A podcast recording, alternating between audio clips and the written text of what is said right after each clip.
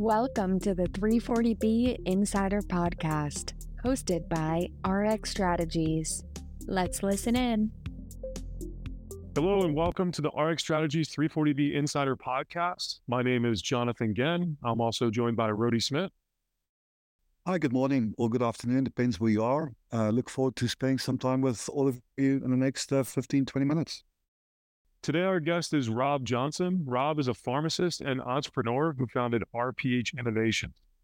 RPHI provides professional support services to 340B covered entities. Rob, please introduce yourself and tell us a little bit about RPHI. Well, thank you, John.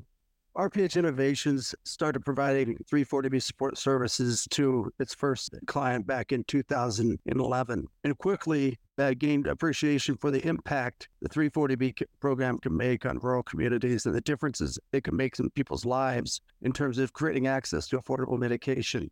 So today it's grown into an organization that really looks at the needs of the covered entity and the gaps that they have in, in terms of resources and tries to fill in those gaps with experienced people that can help them manage through some of the challenges, as well as some of the more complex things like referrals and, and, and ESP filings and those sorts of things. So thanks again for having me here, John.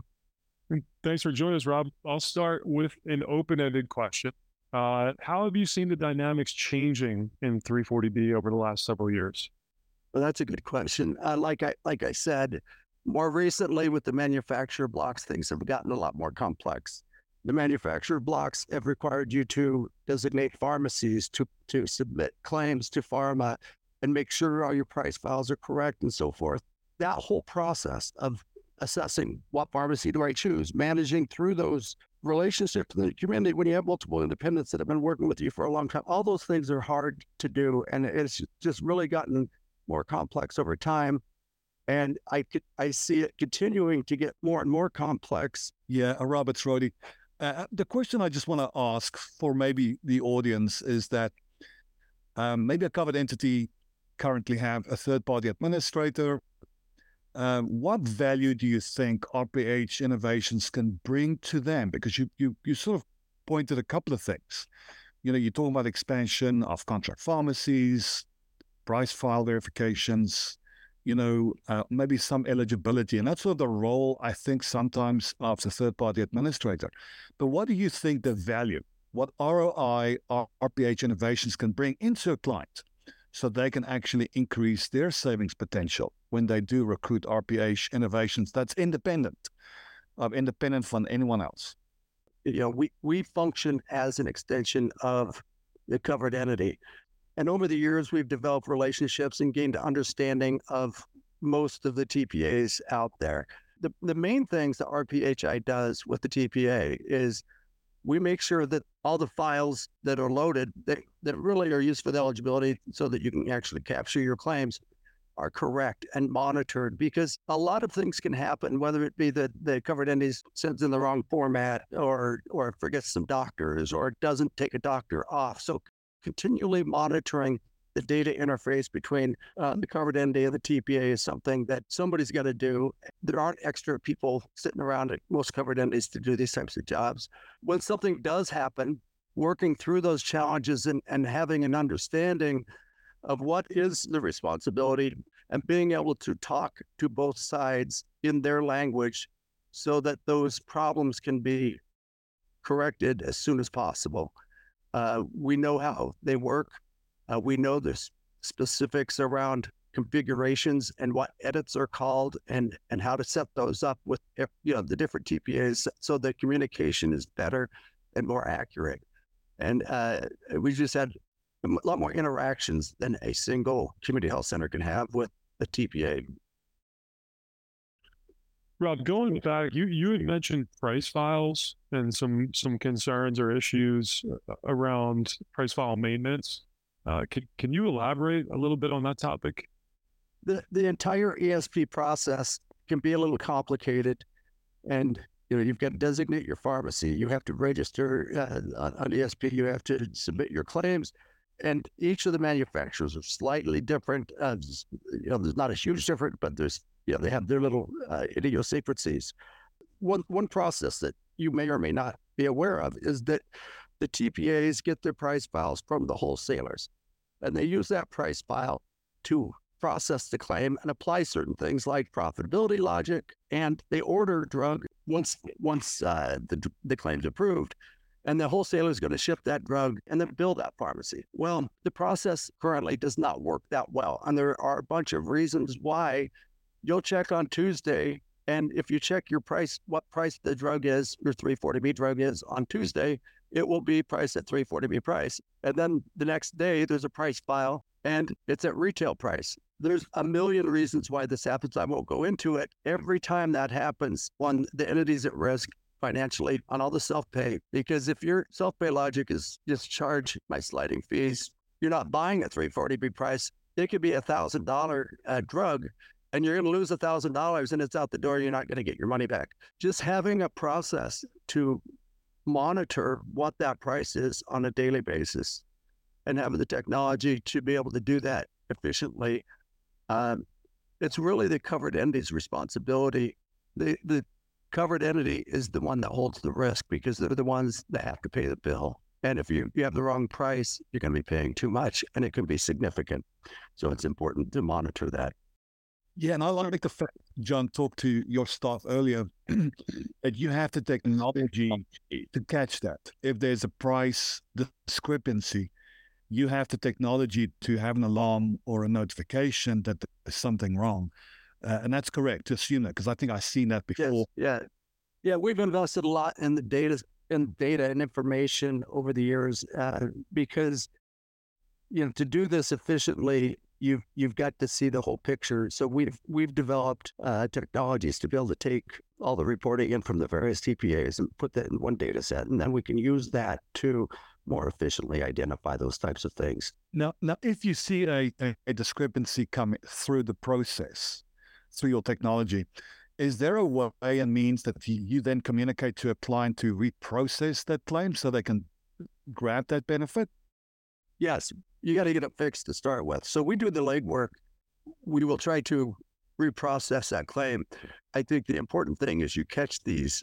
You got to you got to be on this and monitor it and catch it as it's as it's happening. But there are ways to fix it if if it's on a commercial claim or a, a non self pay claim. So in the in the context of you know, manufacturer blocks and and kind of additional program scrutiny um, that exists out there currently. Are you seeing an increased in- interest in creating in-house pharmacy, even at smaller health centers or, or other facilities, to circumvent um, some of these recent developments that, that we've been we've been discussing? What we're hearing, or what people are hearing is that in-house pharmacy is silver bullet that cures all this. And uh, I think it's important. All the factors are considered when doing in-house pharmacy. Uh, but as things move forward, I think they've got to look and say, you know, does it make sense for me? And to make a good decision on that, you've got to really evaluate the, the your current market share, how much you're going to get. So when you start thinking about, is it in my budget to do an in-house pharmacy? I think there's you've got to look at it broader than that, right? What is the total savings that you're going to to achieve through this in-house pharmacy, and what's it going to do? If if you look at in-house pharmacy as a dispensing, a place you dispense and make money by dispensing, and try to do the math on that, considering you're not going to move all the commercial business, I doubt it makes financial sense. If you start layering in the other things, which would require clinical integration of that pharmacy into the practice of the clinic and other things, I think that then it begins to make a little more sense. It's a long way of saying people are thinking, yes, this might be the silver bullet that fixes this. We get a ro- more robust distribution channel, but it's more complex than that. And I think most covered entities could benefit from talking to somebody who has been through this before or a consultant that is familiar with this and familiar with the program. Yep. Now, and I think the comment that I wanted to make before um, we sort of talked of each other is that do you think, just based on your 15 years experience in this space, do you think we are going to get to a better place? What's your feeling looking at the industry today? Because it feels to me every week we go by, there's a new drug manufacturer putting more restrictions on it. I think sometimes 340B ESP cannot cannot handle the submission. Uh, they still have issues of getting that right. So if you have a crystal ball looking at the space, what do you think you foresee moving forward? I know elections are going to come up next week. We are waiting for court proceedings to to go through. But again, if, if you think you have a crystal ball, what do you think where we're going to be in, let's just say, in five months? Do you think we'll be in a better place, worse place? Your experience from RPH Innovations, talking to the industry leaders. Rhodie, you've been in it about as long as I have. And if you go back 10 years, eight years, nine years, however, however long, there's always been something that's big. And then you go to the conferences and it sounds a lot like the conference before. I don't see that much fundamental change because the, the factor, the underlying factors that are causing the pressures aren't changing. And I, I don't think Congress is going to take action.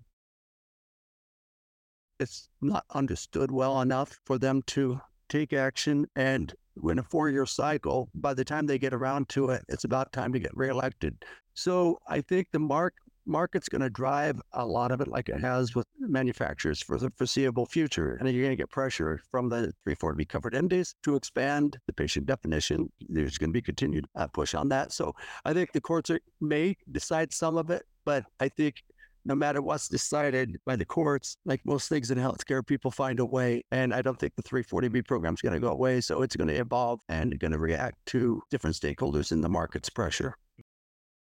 Rob, another question for you. Um, kind of shifting topics here, back more to uh, broad program issues, uh, broad program optimization. I'm curious, what are some of the leading issues that currently prevent covered entities, health centers, community health centers, hospitals from from realizing their full 340B program savings potential?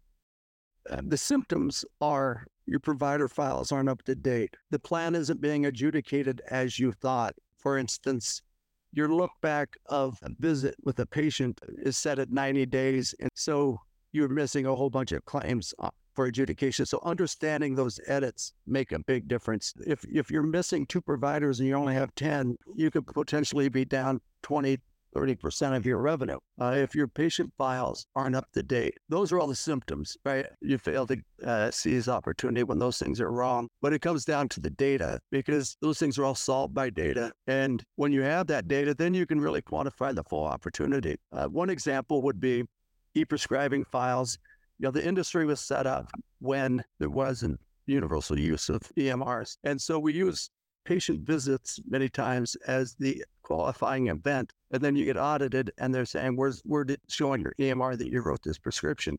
And with COVID and everything else, and more with more telemedicine, you're not seeing as many visits, but you see the scripts. So I looked at it a couple years ago. There's about 15% of all eligible encounters that are documented through e-prescribing are not included in the visits. So those little tiny things are the foundational stuff that most covered entities aren't thinking about, don't know about, and they could really uh, benefit from. What we typically see is about a five-fold increase in revenue uh, when we get involved, and it, it's really just a combination of making sure you have a good distribution network, make sure your eligibility files up to speed, make sure your configurations of your TPA are working the way you want them to. Then after that, it's getting to how do you approach referrals, external pro- providers, and those types of things. That's very challenging, and I haven't. So essentially, data maintenance. My takeaway from that was was main, maintenance of data integrity and, and optimization of data integrity, or kind of that's that's the foundation of, of an optimized program. Right, and making sure that that the configurations at the TPA are doing what you want them to do and setting up your policy and procedures to maximize your uh, savings, and then making sure the TPA is administering the program in accordance with your policies and procedures. Partnership with your TPA, you know, consistent communication, uh, making sure everybody's on the same page. Right. Most covered entities do not understand how TPAs process claims. They don't understand the logic. And so making sure you understand the logic of what qualifies the claim. And that's why I said use your pol- start with your policies and procedures and then make sure the logic fits your policies and procedures. But most covered entities do not understand the logic beyond it was it Medicaid, was it your patient, was it your visit? Did you have a visit? So that's that's good feedback. So what I'm hearing is it's important for a covered entity to understand the logic so that they can essentially audit the configuration on the TPA side. Right. You know, the most TPAs have standard settings when they do setups. And even if they ask the covered what to tell them, right, of how to how to change those if they wanted something non-standard. But sometimes those standard edits have impact on savings. So understanding what the standard and and what would optimize it for that client is important. Got it. So we've got to let our listeners get back to optimizing their own programs. Yes. Um, so before we wrap it up, I've got one more question for you. Um, and this is this kind of relates to future state of 340B. So uh, where do you see RPHI and or the 340B program in a general sense uh, going into the next five years? Yeah, I think it's going to be more around quality of claims and quantity. And I don't want this to get lost that 340B is all about creating uh, revenue from savings because every time we don't capture it, aren't able to capture a claim, a commercial claim, that same claim can't be qualified on the self-pay side. And the people that can't afford the drugs have to go some other route. So I, I, I don't want this to come off as our whole goal is, you know, to maximize the money. The max the, the the goal is to maximize the program for the community. And so when I say quality claims, there there are a, a lot of claims that aren't captured still. And it's because there's lack of definition or people haven't de- designed their patient definition uh, in such a way that they can and still stay compliant. There is a lack of insight and and information to what the potential is. So what I see is I see RPHI playing that role of you know uh, uh, a data aggregator, analyzer, optimizer, and sharing information back with the clinics where the real work happens, so that changes can be made, so that more more people, more patients are qualified under the 340B program, and you can have greater impact uh, than than what we're seeing today. Got it. Well, I think that wraps up my questions. Rob, I really appreciate you hopping on. And uh, all the listeners out there, we appreciate you tuning in. And we'll see you on the next episode. Thank you, guys. Thank you. Listeners, don't forget to visit 340binsider.com where you can find show notes, resources, and additional podcast episodes. Thanks so much for tuning in. Until next time.